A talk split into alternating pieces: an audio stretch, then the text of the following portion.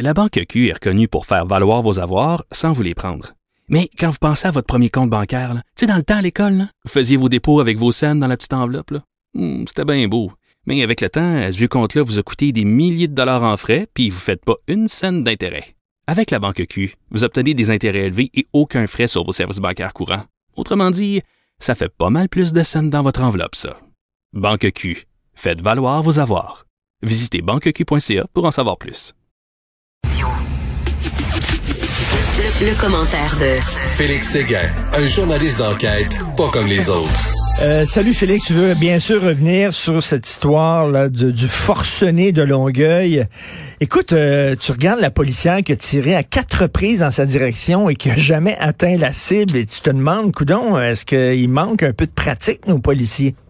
Ben oui, on s'est posé effectivement cette euh, cette question-là pour une raison fort simple, c'est que dans la stratégie nationale de l'emploi de la force qui est enseignée aux policiers de tous les corps de police de la province, ce que l'on enseigne, ben c'est d'abord d'atteindre le suspect dans sa masse la plus euh, importante lorsqu'il a entre les mains une arme considérée comme étant létale. Donc le suspect dans le dans le dossier de l'attaque à Longueuil euh, fonçait vers une policière avec euh, deux couteaux, si je ne m'abuse, si j'ai bien vu ces images-là. Alors, normalement, tu t'en rappelles, Richard, moi et toi avons même participé à une formation donnée par la Sûreté du Québec. Les instructions qu'on nous donnait, c'était viser le thorax pour neutraliser cet individu-là, car si tu tentes de, de tirer euh, dans une épaule, dans une cuisse, dans une, ben d'abord tu risques de euh, ne pas le neutraliser. Tu risques aussi de rater ton coup comme c'est arrivé euh, et de faire euh, d'autres victimes innocentes. Alors oui, il y a beaucoup de questions sur les quatre coups de feu qui n'ont pas atteint le suspect de Longueuil et il y a beaucoup de questions aussi et de compassion pour cette femme euh, dont le témoignage a été recueilli par Yves Poirier et diffusé à TVA Nouvelle hier. Cette femme qui a été attaquée par ce, ce, ce forcené, disons-le, de Longueuil, mordu au visage par le suspect André Gionnet euh, Houle. Alors, elle a parlé à Yves. Euh, elle dit, euh, elle dit qu'elle a été, euh, je la cite, le garochée comme une poupée de chiffon. euh, avec un agresseur armé de couteaux. Elle a tenté de se défendre. Elle tenait les couteaux, les couteaux qui n'étaient pas tellement coupables. Donc, elle a été assez chanceuse à ce niveau. Euh, mais euh, Gionnet tentait de la poignarder. Et là, à ce moment-là, le cousin euh, de la femme arrive sur place. Il, il, il, il, euh, soulève l'agresseur pour tenter euh, ben, tenter de lui enlever le couteau, puis ça, ça réussit. Donc, le cousin réussit à maîtriser l'agresseur, mais sauf que là, il y a un bébé dans l'équation, je sais pas si tu t'en rappelles.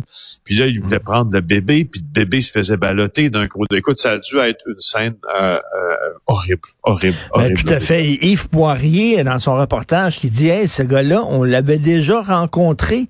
Il faisait un reportage sur la drogue, sur le crack, puis il était tombé dessus, je pense, ici au parc, euh, au parc Émilie Gamelin. Il était tombé sur ce gars-là qui lui avait avoué de prendre du crack. Donc, ça fait déjà euh, longtemps qu'il y a des problèmes personnels, ce gars-là. Ouais, ça, ça- il y a une longue feuille de route. euh, André Gionnet, euh, là, il est judiciarisé euh, depuis longtemps. Lorsqu'il a commis l'agression, en tout cas, la femme témoigne qu'il avait pris de l'alcool et des médicaments.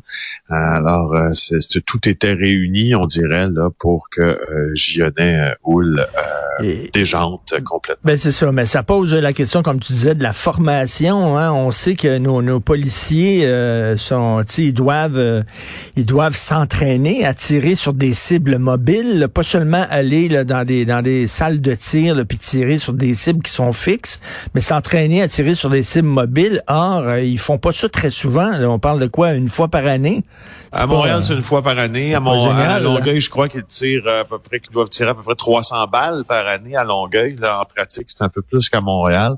Euh, donc, il y a une formation continue là, pour les policiers. Ça Ok. veut pas dire que parce qu'il y a une formation continue que dans le feu de l'action, tu euh, tu euh, tu prends nécessairement la bonne décision. Tu sais, c'est facile pour nous de le dire comme ça. Ben oui, de- je sais bien. de supputer parce que quand la vision quand ton rythme cardiaque augmente à 170 pulsions par minute et que tu et que tu tout ce que tu vois à côté de ta cible devient un peu flou et que tu es devant quelqu'un qui court vers toi avec des couteaux. Ah non, c'est pas c'est pas évident. Beaucoup de choses peuvent se pas évident. En tout cas, Valérie Plante qui veut désarmer la police, pas besoin de les désarmer, ils savent pas tirer. Non, OK, c'est correct. écoute, on écoute un extrait, on écoute un extrait du reportage de Yves Poirier, Félix. Écoute ça.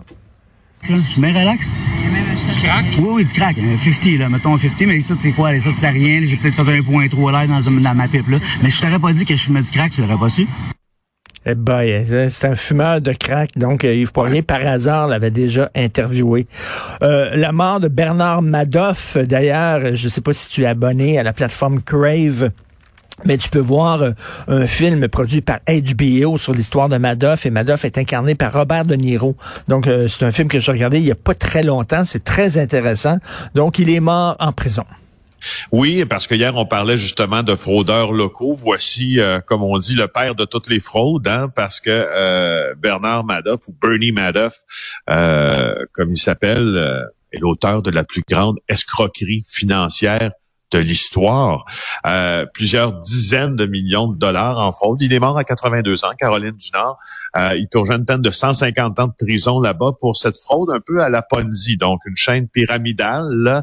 Euh, son histoire, bien que d'une tristesse infinie pour les gens qui ont perdu de l'argent, exerce une forme de fascination chez plusieurs parce que euh Madoff était issu d'une famille juive assez euh, pauvre euh, dans un quartier prolétaire de New York, puis il a su se hisser, si tu veux, euh, dans les dans les dans les mhm. salons feutrés. de, de, de, la grosse pomme aux États-Unis avec ces stratégies d'investissement-là qui étaient un peu nouvelles, mais dont il disait peu. Euh, et donc et, sur lesquels d'ailleurs les autorités réglementaires posaient très peu de questions.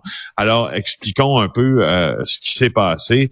Euh, Madoff a commencé à proposer euh, des investissements avec un rendement très élevé et régulier euh, à plusieurs investisseurs, dont des investisseurs institutionnels, puis des particuliers qui avaient beaucoup d'argent. Là. Il, y a des, il y a des artistes, des vedettes d'Hollywood qui ont été qui ont été fraudés. Alors, on lui a confié finalement des milliards de dollars euh, en gestion, mais comme le stratagème du Ponzi est celui est, pyramidal, tu sais, hein, ce que tu fais, puis je pense que tu le sais très bien, nos auditeurs aussi, mais rappelons-le, c'est que quelqu'un te verse une somme en épargne et toi, hmm. avec la somme qu'il t'a versée en épargne, tu vas payer celui qui t'avait versé une somme précédemment.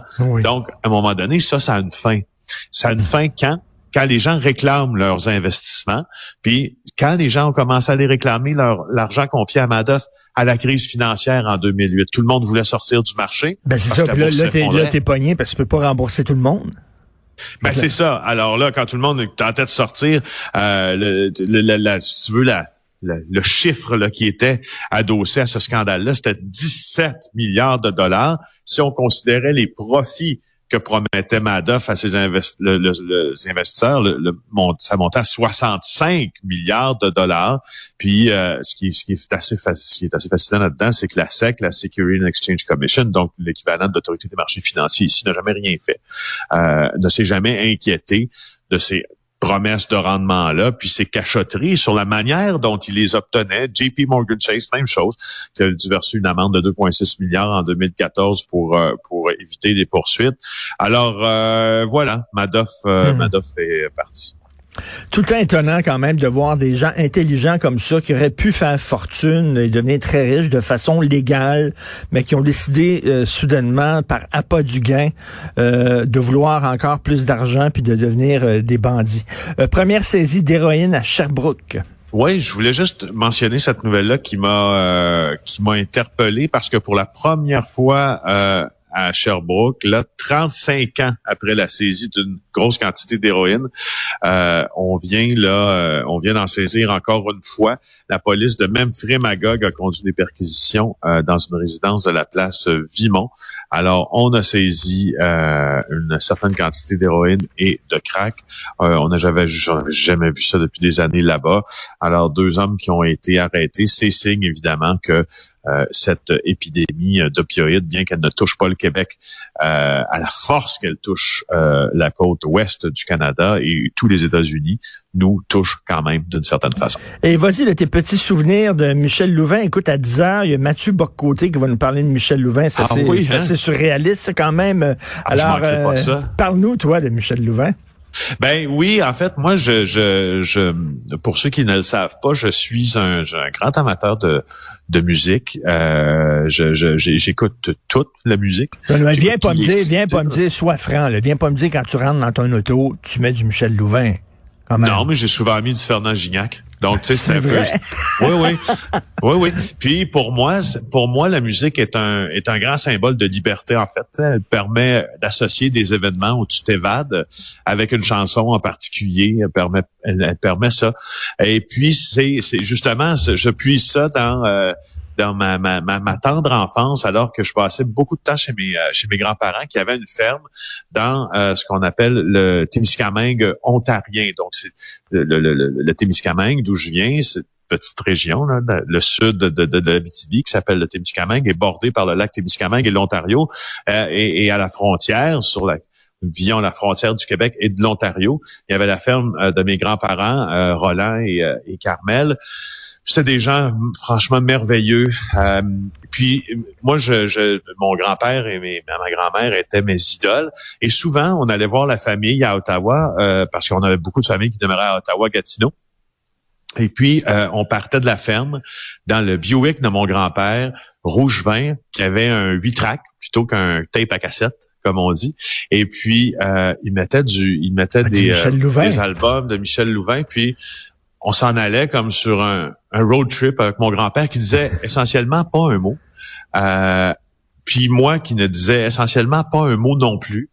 Mais on écoutait ces musiques-là, tu sais, c'est un trajet de cinq heures. Pendant Ben, Et cinq il y a- heures. y a- y a- oh oui, il y avait tout le temps des tunes avec des prénoms de filles. hein. Il a fait Louise, il a fait Manon, et il a fait Manon. et il a fait Sylvie. Tiens, un petit, un petit bout de Sylvie.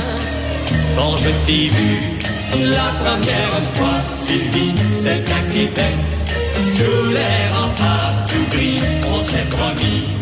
Mais c'est vrai, ça nous fait sourire, ça nous Ben rappelle oui, notre enfance, vraiment. ça- ça- moi, ça me rappelle ben, d'abord des lieux où j'étais bien, mais ça, ça me, ben, je le suis encore. Là, je suis complètement malheureux, mais ça me rappelle aussi, tu sais, ce, ce, ce grand-papa-là qui a 92 ans maintenant, qui est encore vivant, qui, tu sais, comme, c'est un fer, tu sais, c'est un fermier qui travaillait, tu sais, 20 heures par jour, puis pas quelqu'un de très expressif. Tu sais, je me rappelle Mais juste de sa bouille. écoutez, Michel Louvain avec toi, c'est quand même touchant, mais tu sais qu'il y a un, un point commun entre Michel Louvain et toi. Vous êtes deux grands professionnels.